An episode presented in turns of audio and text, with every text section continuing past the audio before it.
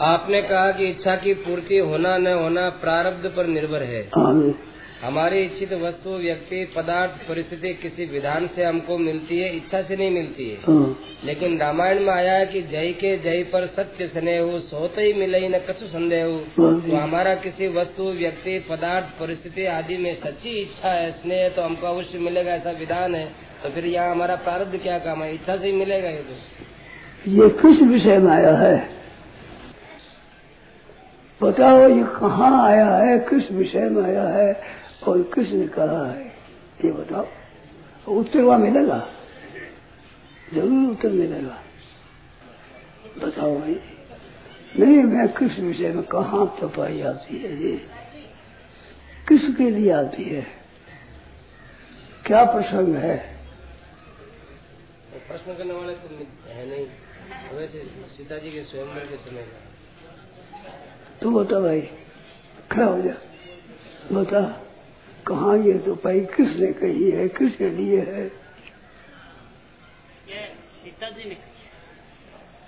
किसके लिए कहा?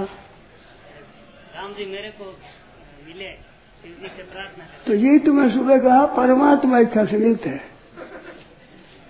यही कर यही पर सत्य सनेहू सोचे मिलते न कसु संदेही।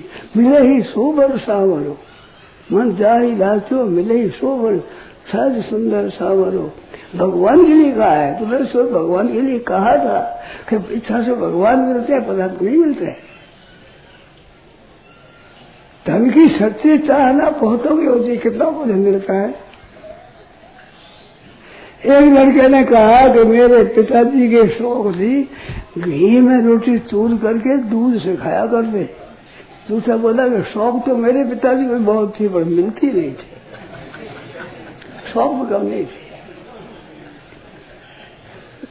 तो सांसारिक पदार्थ इच्छा से नहीं मिलते हैं, इनका विधान और होता है। परमात्मा इच्छा से मिलते हैं। मैं जाय रात्यो मिले ही सोबर तो भगवान के लिए है। परमात्मा प्राप्ति सुबह ही तो मैंने, इच्छा से होती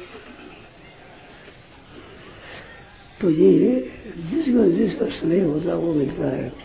वो पदार्थ में मिलता है, पदार्थ में है मिलने की सामर्थ्य। आप धन को चाहते हो, धन आपको चाहता है।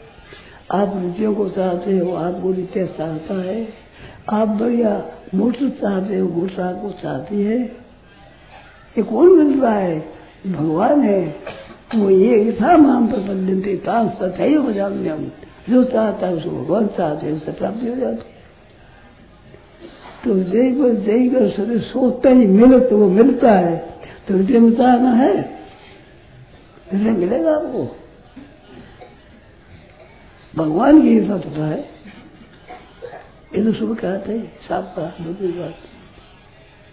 मैंने कहा, संसार की वस्तु मिलना है, परमात्मा की वस्तु में एक कायदा नहीं दो कायदा है। मैं वर्षों से आया हूँ।